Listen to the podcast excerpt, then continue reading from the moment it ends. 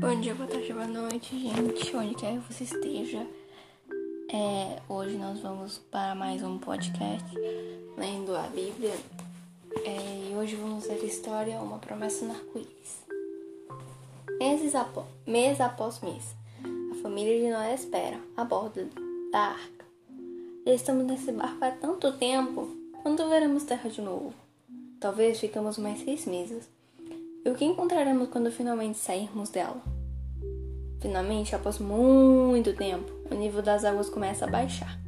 A arca repousa no topo das montanhas de Ararat. Flange era uma pomba. Se ela não voltar, saberemos que encontrou terra. A pomba desaparece de vista. Noé observa o céu. Depois de longas horas voando, a pomba volta. Pouco tempo depois, Noé envia a pomba novamente e de novo ela retorna. Um ramo de oliveira! Isso quer dizer que já a terra seca de novo. Sete dias depois, Noé mais uma vez envia uma pomba. Dessa vez, contudo, ela não retorna. Encontrou lugar para fazer esse caminho. Noé e sua família estão, estão ansiosos para sair da arca. Eles esperam todos os dias por sinais de terra seca. Olhem!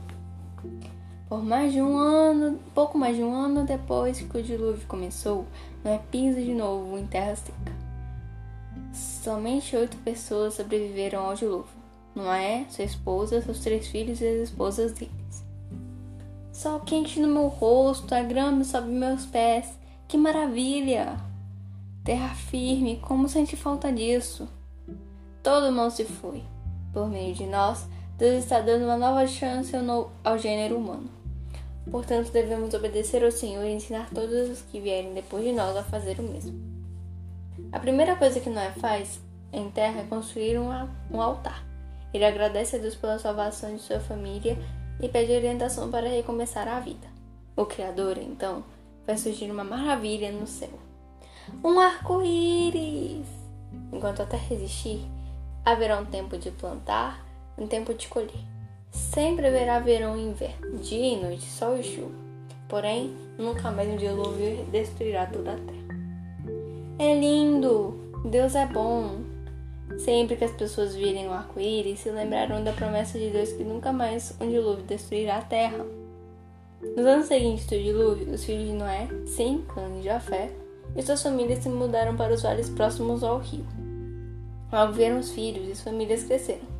No tempo certo, as montanhas e as planícies ficaram repletas de pastores de suas tribos. Vilas e cidades foram se formando e a população da terra aumentava sem parar. E é isso, gente. Amanhã nos veremos com mais duas histórias, porque a próxima história é bem curtinha. Então leremos duas, tá? Tchau, beijos, até a próxima.